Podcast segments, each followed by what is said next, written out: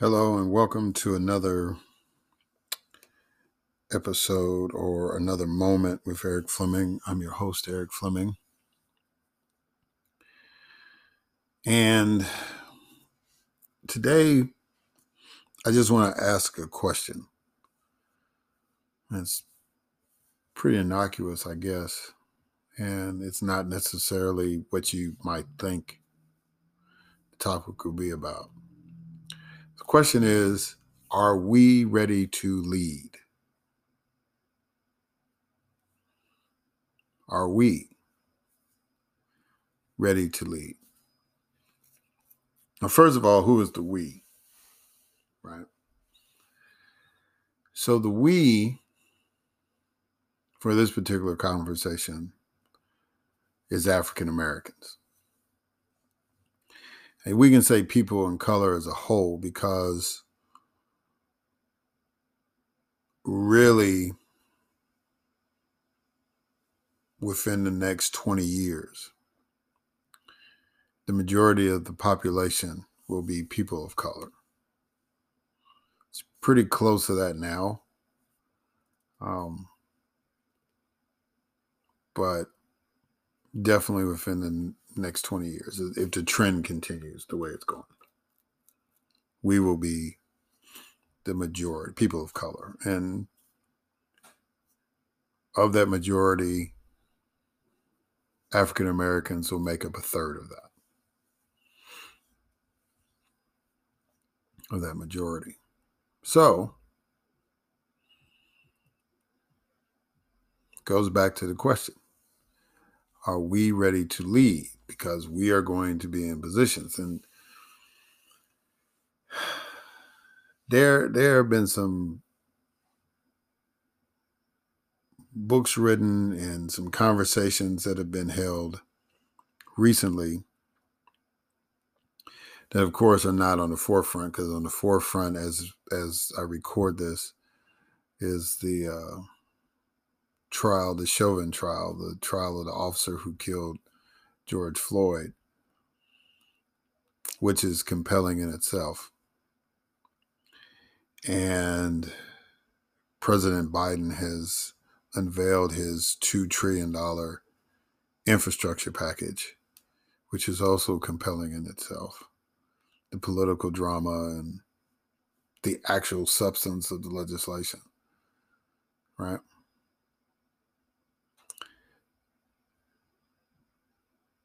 But those events, along with other things going on, I mean, we uh, throughout the world, and baseball has started. Um, but those things fall under what we're talking about. And asking the question, are we ready to lead? Because a lot of these issues are the ones that we're going to have to be at the forefront on dealing with the voting issue. And this is, I guess, this is the reason why I felt like we needed to at least start a conversation or, you know, start a dialogue or at least express my opinion in this conversation. So Georgia, the state of Georgia passed some laws that have been described as Jim Crow 2.0 and uh, voter suppression. There's like three lawsuits already been filed to challenge constitutionality and um, the tort that it's going to create. Right? It goes point where it starts, you know, reducing the number of drop boxes and all that has even gotten to the point where it criminalizes somebody going up and down a line to give food and water, right? Now, that sounds really, really petty. I think if they had used a general term like an electioneering, instead of trying to be specific and say, uh, you know, food and water because I guess that's what people were giving out to folks while they were standing in line in Georgia. And then a couple other states have adopted that same language, by the way. Um, you know, I think it would have came across better and would not put certain entities like churches or anybody else into question like so can we give water to people?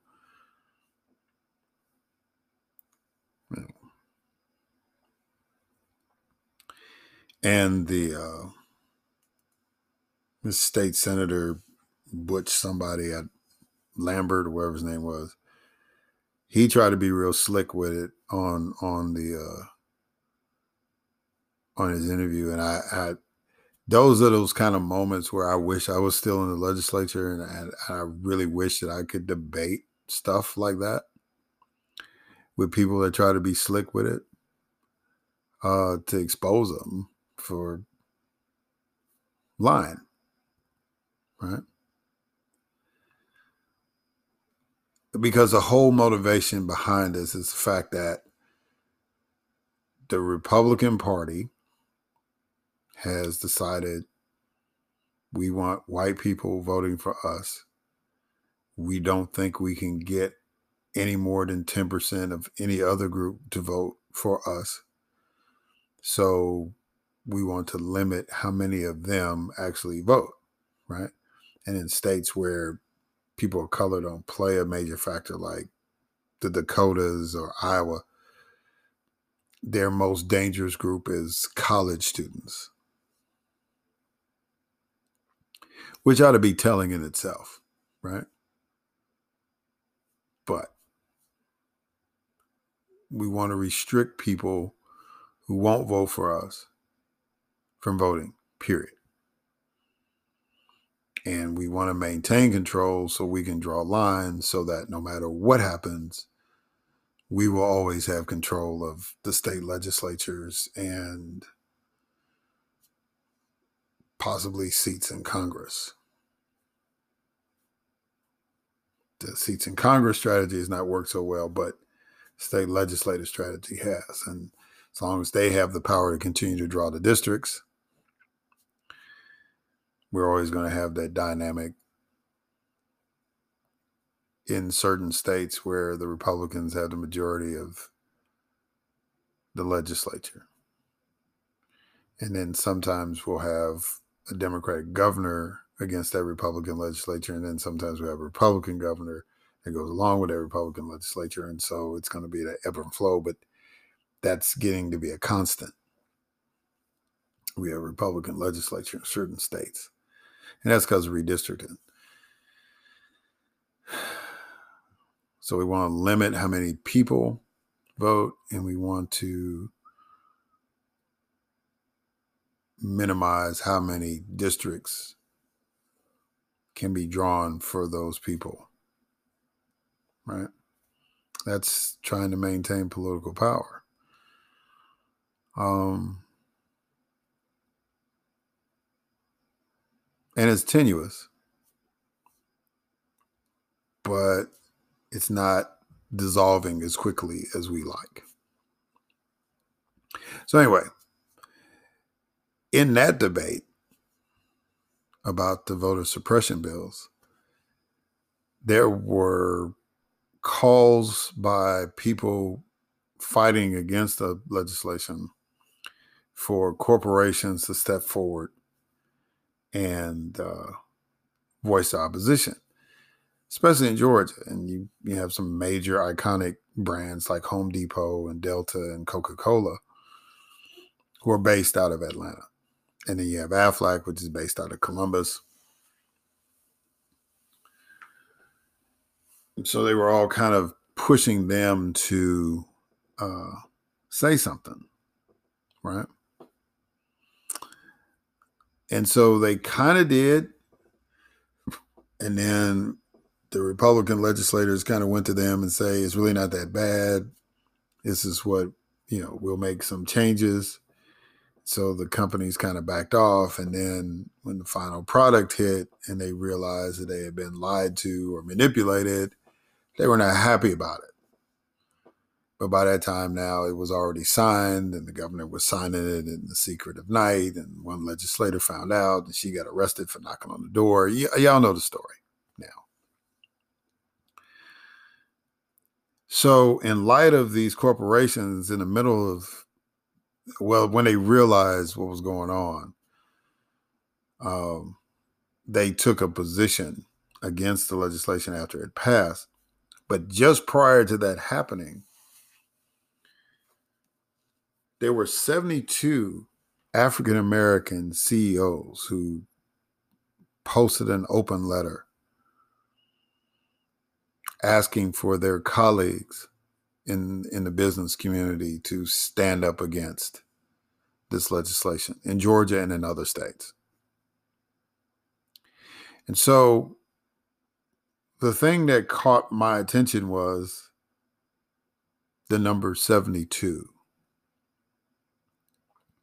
There are 72 African Americans who have been or are currently CEOs of major corporations or billionaires, even because Robert Smith was one of the 72. So he's a major corporation himself because he's a billionaire, right? 72. That's almost, if all 72 were CEOs of Fortune 500 companies, that's almost one fifth of all the Fortune 500 companies in America to have black CEOs. That's not necessarily the case, but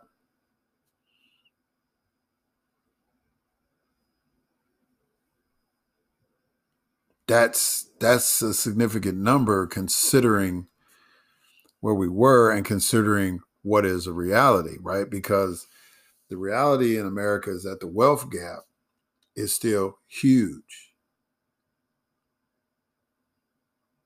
between white Americans and black Americans.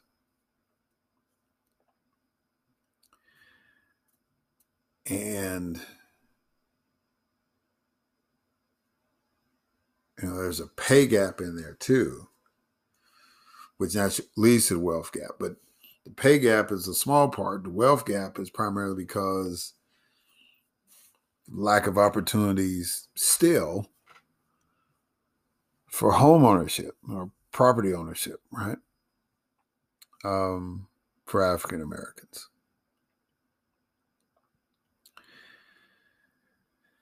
And so that's and it, when you see the numbers, it's it's really really stunning. Um, but yet and still, there are 72 individuals that have been or are currently CEOs major corporations in the United States. And that's an achievement, right? And so most of those people are either a little older than me or are my age, right? Some are younger. But when you talk about people in their 50s, it's usually about the time in your career where you are, if that's what you want to be. That's about the time that you be given leadership responsibilities, right? Sometimes you're fortunate given leadership responsibilities when you're younger, but you general average, I mean, when you look at people that run for president or U.S. senator or become CEOs of companies, they're usually around in their 50s. They spend a good time, deal of time in their career, about 20 plus years, perfecting their craft. And so now there's the opportunity to lead. And then you have those that are coming, the ones that are coming out of college, the ones that are uh, in their 30s, setting their career track to make that next ascension to leadership, right? Um, so that's I mean, that's the part where the, the those that are 50 are grooming the ones that are in their 30s and ones in their 30s are kind of mentoring the ones that are in college. Like those are the internships. You, you see how that cycle works? At least that's technically how it's supposed to go. Of course, the ones in their 60s and 70s were the ones that mentored us. So, anyway, we've got people 72 people who are in those positions and that's probably not all of them but that's a significant number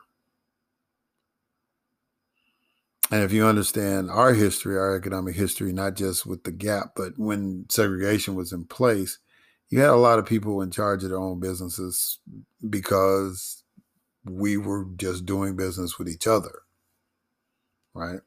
We weren't allowed to even go into some of these stores and these businesses, let alone run them in the white community. And so we had to have our own mini capitalist society. And that's part of the reason why we have such a big economic engine despite our wealth gap we are a major economic force because we're major consumers and we always have been you know amongst ourselves first and then when the opportunity came where we could uh, spend our money everywhere uh, even obtain credit then you the world got to see how big a consumer base just African Americans are. Right? So people in corporate America paid attention to that. And so opportunity when opportunities came to and some more than others to groom African Americans for leadership positions, especially women. Um, they did it sincerely, wholeheartedly, and there's a a net result for that. Um, and so now we have at least 72. So then the question becomes as we become more a part of the majority instead of minority, right? And still, when people of color become the more dominant population. That also means that we will be the faces of leadership in this country. Now, because of the history of this country and because of the way capitalism continues to work, white people will not be eradicated, right? there won't be a color wash as opposed to the whitewash that has happened prior to the inevitable or or even this current state right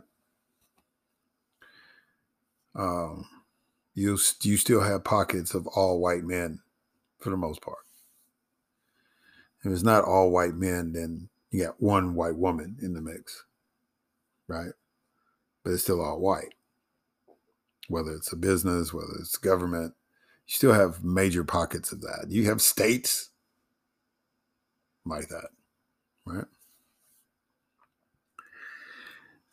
Still, but so there won't be a, Uh, a, a uh, the, the fear is that when people of color take over that we're going to do exactly what white folks did to us and we're going to eradicate. And that's not true. That's not how the melting pot thing works. But we will be in positions where it was an it's been an anomaly that we've had a black man to be president, a black woman to be vice president. 30 years from now, that's probably going to be the norm. If it's not somebody black, it's going to be somebody Asian somebody Latino.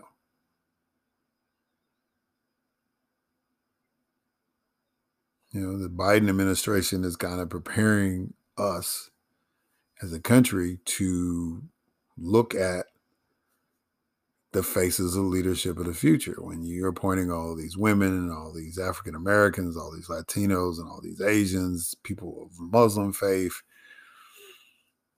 people from the LGBT community. When you when you're seeing this kind of diversity being put into leadership positions, positions of responsibility, it's really a conditioning moment. This is not a blip. This is a trend. This is what's going to happen from this point forward. And society has to get used to it. But the bigger question is are we ready to assume those mantles? Are we ready to be in those positions of leadership? Are we ready to take on that mantle? Are we ready to be the face of the nation?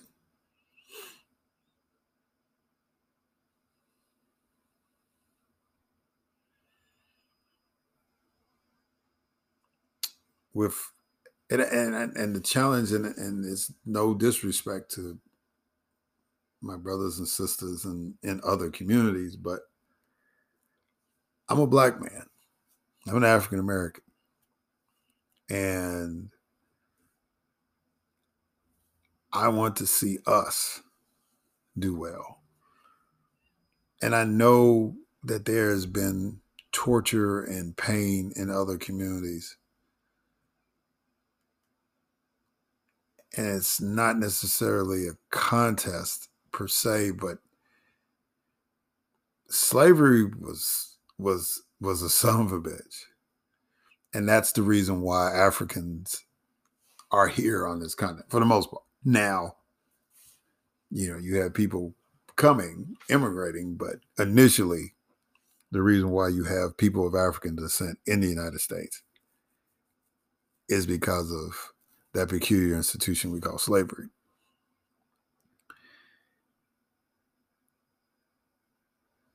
And despite any other immigrants that have come, we were a distinct class in that we were designated in the United States Constitution as property. Property that could be assessed to provide representation.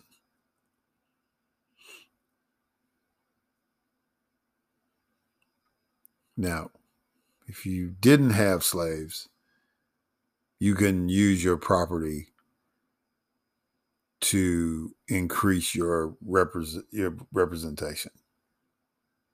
You can use your wealth. You had access to being a representative, to voting because you were wealthy and you own property.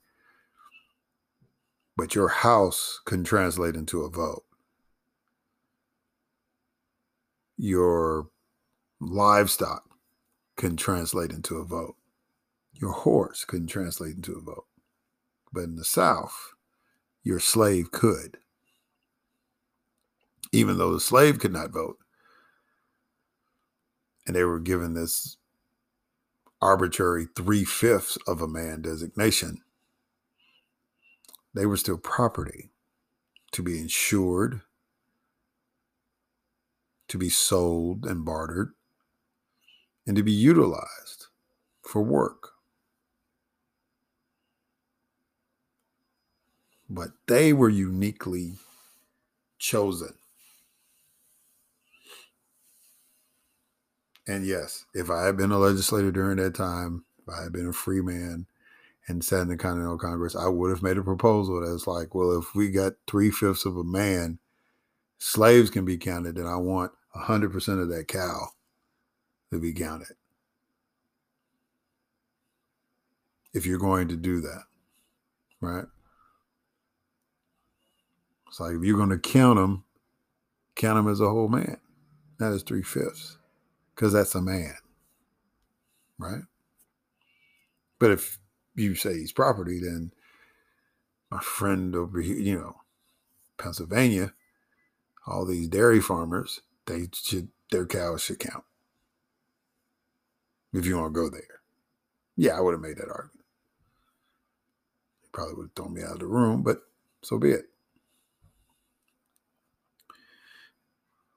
Because black people were given that unique distinction, we have a unique history. And our struggle has led to uh, others emulating our struggle and being able to be successful. Our sacrifices have helped every American, not just us. So, in the light of that, that's why I focus in on African Americans.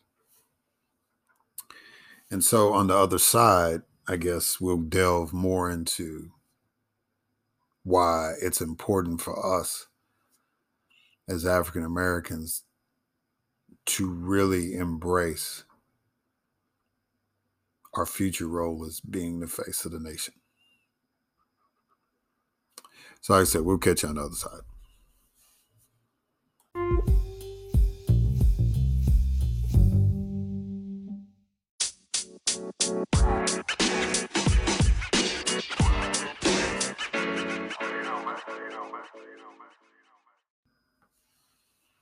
And so we're back. So the question that I started the program with and left us on the break was Are we ready to lead? And I'm going to say yes. And I'm going to say yes because I think out of everybody who has become a part of this American fabric,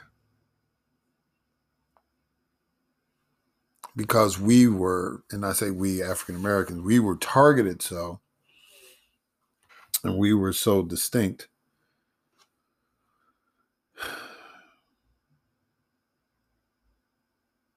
That that focus has fell upon us.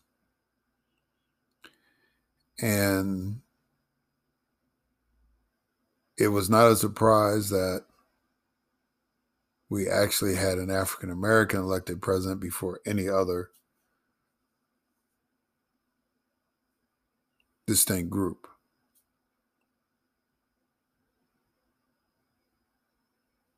And although Vice President Harris is a hybrid of African American and Asian culture,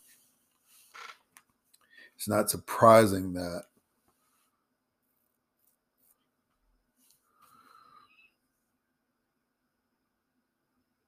somebody of the African American culture was given that chance.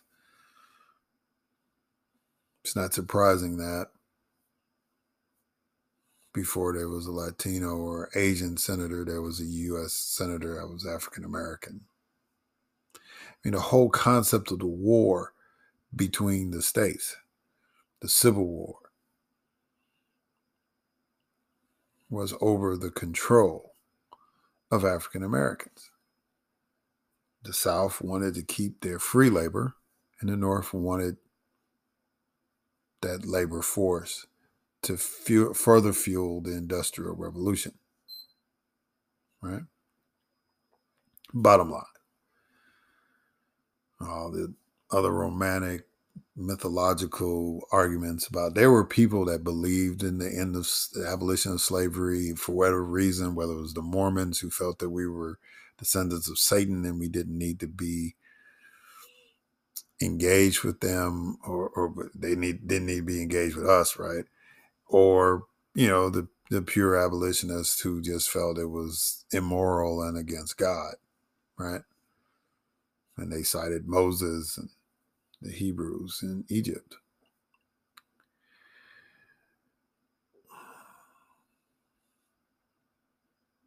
The real reason was economics. Who could control that labor force?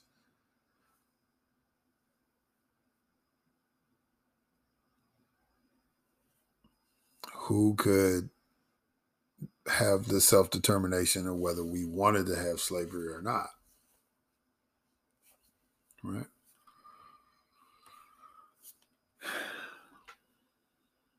So, yeah.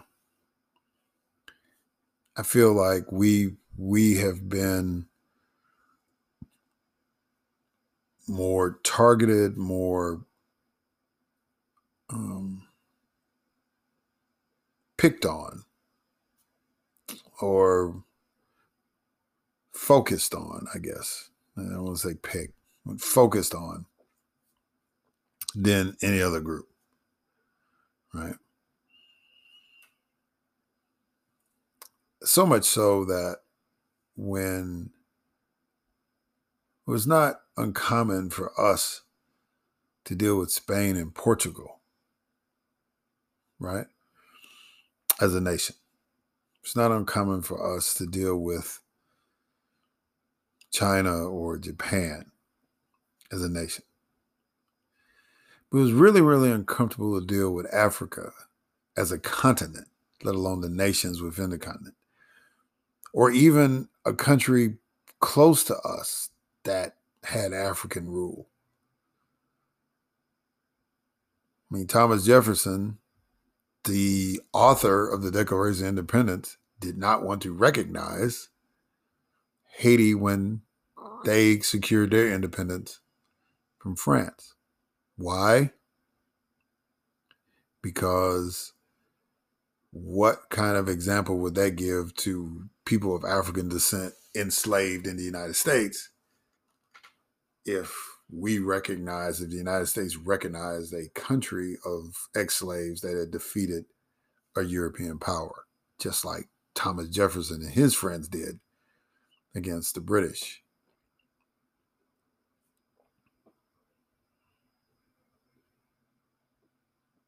And I guess in another sense, he was, and that kind of exacerbated the relationship between Britain and the United States because Britain had already gone through the steps to abolish slavery, I believe, or at least the trade part of it.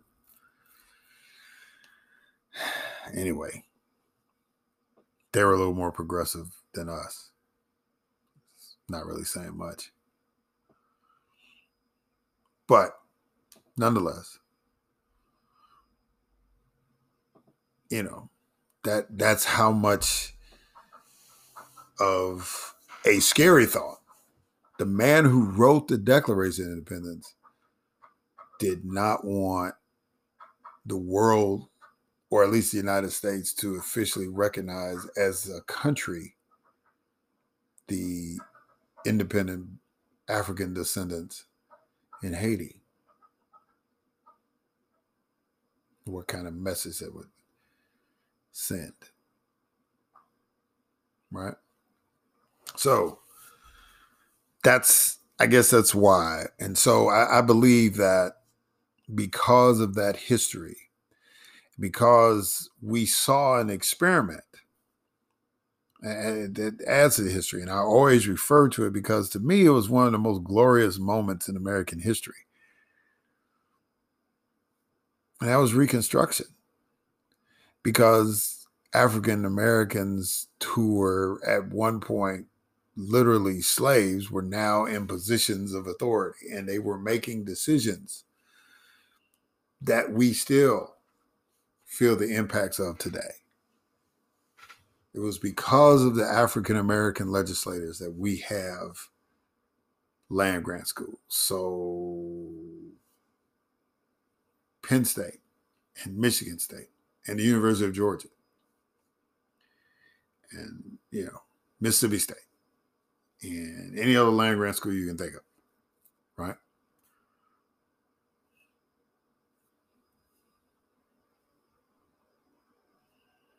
And then you had to create in the South, you had to create the black one. So that's why you have Fort Valley State, and that's why you have Alcorn, and that's why you have Alabama A&M, right? For Louisiana State, you have Southern. I mean, that was the biggest contribution of the African American leaders of that time because they put in every state constitution they could get a hold of that public education was a right of an American citizen, or at least a citizen of that state for sure. It's never been adopted in the United States Constitution, ironically. Just a thought. But in state constitutions, especially in the South, and even when the white folks took over, the insurrection that led to the end of Reconstruction, they didn't take that provision out. They left it in there because they benefited from it free education paid for by the state, yeah, yeah, we're not opposed to that.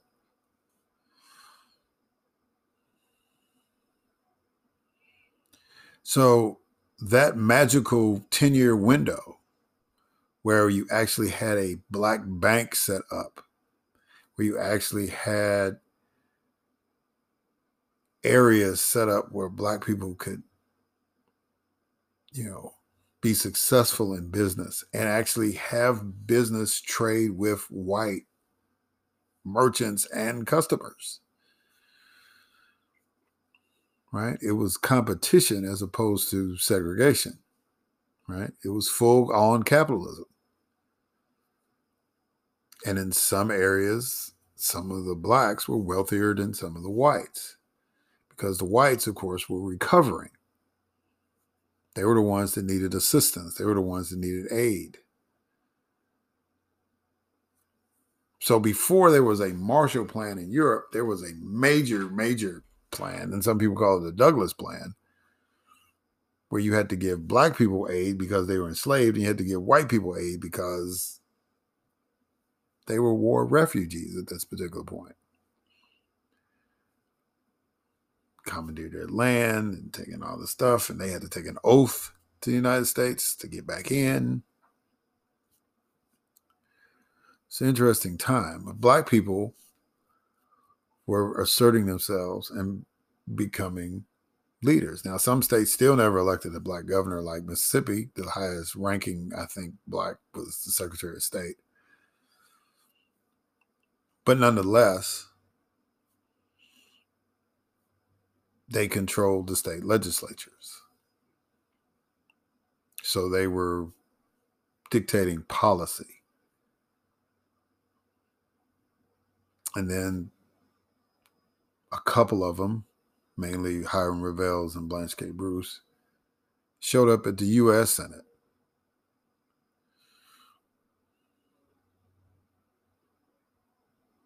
And you had several show up in the United States Congress like Robert Smalls, John Lynch. And so for that window, we saw what America could look like with black leadership. And for some folks, that frightened the bejesus out of them. For other folks, it was it was refreshing but because the majority of us were in the areas where in the well the south we were in that part of the country that had been defeated. It's where all the insurrection took place and and we were vulnerable and we lost it. And and we should not ever be vulnerable like that again which is why we must be very, very vocal and vigilant about what is happening in all these states, trying to take away our right to vote and why we should push for legislation that the Supreme Court can't overturn to protect the rights of voters. Because the Supreme Court, in their wisdom, said, well, yeah, we're past that. Obviously not based on all the bills that are being introduced just this session alone. Again, So I think that black people are ready to lead. I think you know there's there has always been the concern about and the debate about whether we should go to historically black colleges or go to uh, predominantly white institutions. That's what we call PWIs, by the way. Uh, you know, whether it's Agnes Scott or Harvard, right? Monmouth or Yale, right? Should we should we even attend those schools? Even though we have that ability to do do it, and W.B. Du Bois said yes. Booker T. Washington was like, man, you know, I, we didn't build these black schools. Now, what we need to go there for? You know, go where you want to go to school. Go where you can get the education and the experience you want. Even if it's just online, go to the school that you want to go to. Right? It's my opinion. But you do understand that you're going to be exposed to certain things at an HBCU and you're going to be exposed to certain things at a PWI, especially those schools like Harvard, Yale, and Princeton, who were designed, especially Harvard and Yale, who were designed to create the leaders of this country, right? So to have somebody like a Barack Obama or Stacey Abrams or even a Clarence Thomas who went to those two particular schools, right, Harvard or Yale, right? That's where you've you've seen leadership emerge in the black community in our lifetime, right? But to see a Kamala Harris is what we've been really pushing for. Now there are members of Congress who are HBCU graduates, right? But a vice president of the United States.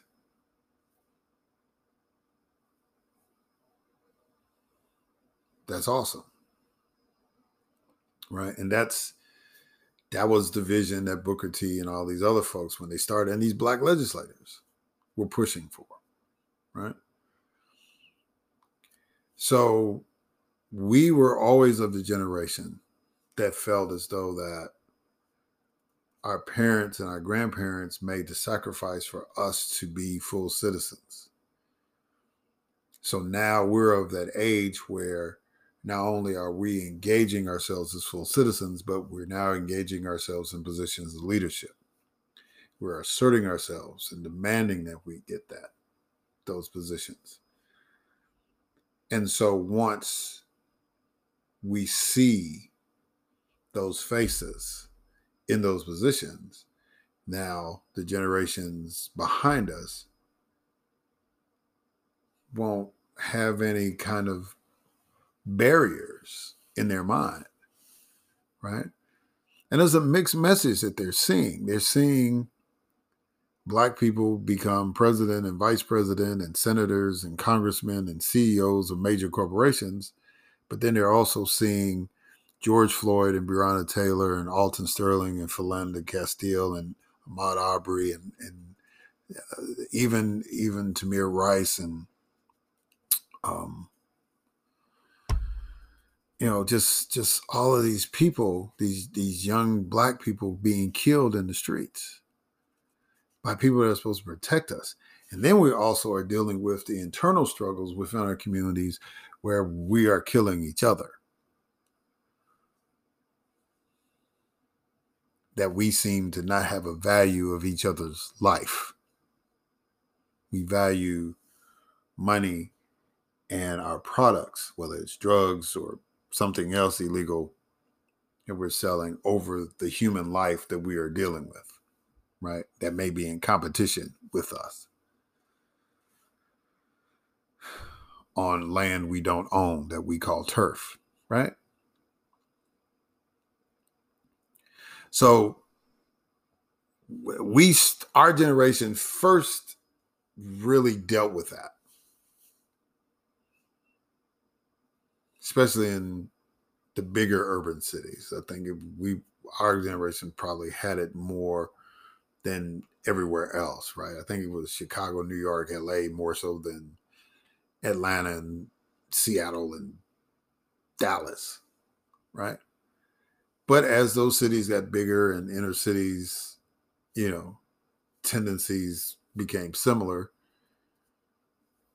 same kind of crime that was happening and organ, you know, gang activity, all that other stuff happened in every other major city, right? But we've we've so generations have had to combat that. And one way we combated it was creatively was through music, primarily rap music, right? Where we told the story of what was going on, whether you wanted to acknowledge it or not. If all you cared about is the beat, great. But these folks were telling their experiences. And whether you approved of it or not, they told it. And so we've seen in the entertainment realm, even, because you created all these concrete jungles, you created all these basketball players, right? Who icons. And then you have the few like the Serena Williams and the Tiger Woods that have cracked barriers in sports that weren't traditionally us involved, right? But to see the Michael Jordans and the and the LeBron Jameses, Kobe Bryant, you shouldn't be surprised about that right? And they they've become iconic figures that people from all over the globe, let alone the United States, embrace as leaders, as people that, oh, well, Shaquille O'Neal is endorsing this product. I might buy it. Oprah Winfrey has done it in entertainment, built that trust that same level of trust that Walter Cronkite had telling the news. Right? So you, you you've had you you you have been as we have Americans have been indoctrinated slowly. We can accept the fact that there is a major movie studio owned by a black man. We can accept that. We can accept the fact that we can see black people as astronauts. We can even embrace the fact that it was black women who figured out the mathematical equations for us to go to the moon. We can accept the fact that a black superhero is good, is is is awesome to emulate as a child. I want to be him or her. That's why I say we're ready. And it's only going to get better as we continue to push the envelope, right? The more we learn about all of these people who came up with all this technology that we're using now, whether it's 3D glasses or or, or cell phones. I, black people were involved in all that. And that's because we were pushed. And we have done our best to push. I think we've coddled more than we pushed, but whatever our strategy was seems to have worked to a degree because our children are as vocal, if not more vocal, than we were when they see injustice.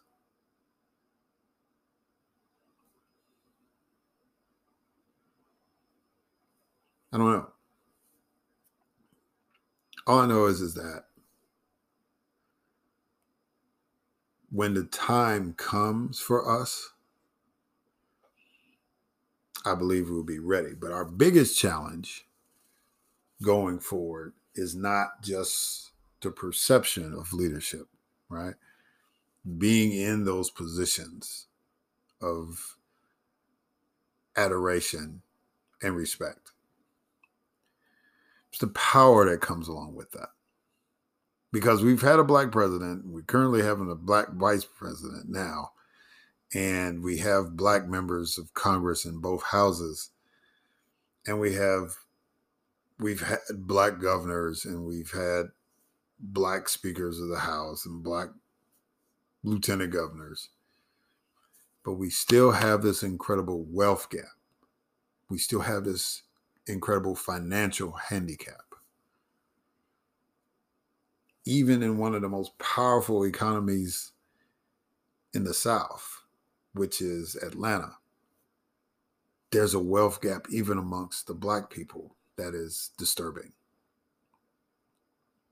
let alone between whites and blacks.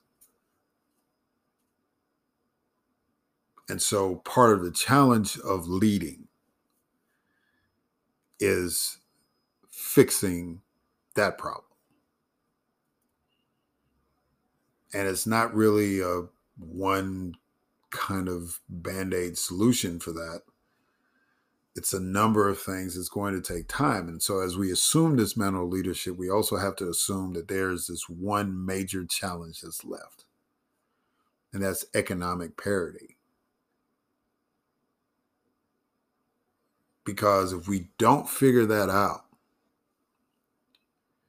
the the burden of white supremacy will still be on us the burden of abject poverty in the United States will still be on us.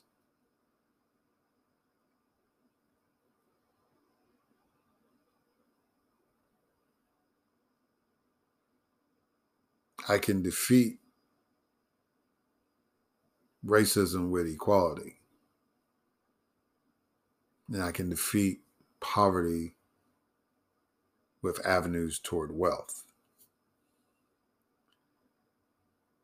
But the challenge of the black leadership that is ready to lead has to be ready to fix that problem, to achieve that equality, that equity, even. I just say that equity more so than equality.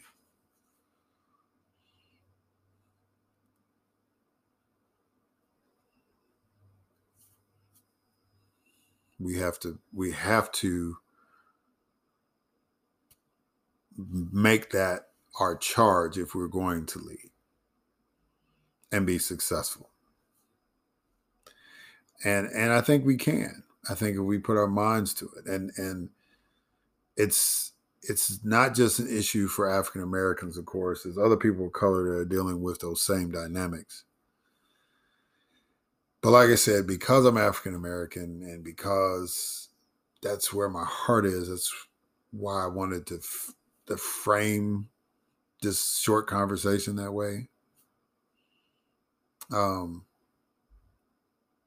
but the bottom line to the answer my question is I think we are ready, but we have to know what we are up against and what we have to work on if we assume that leadership position. Until next time.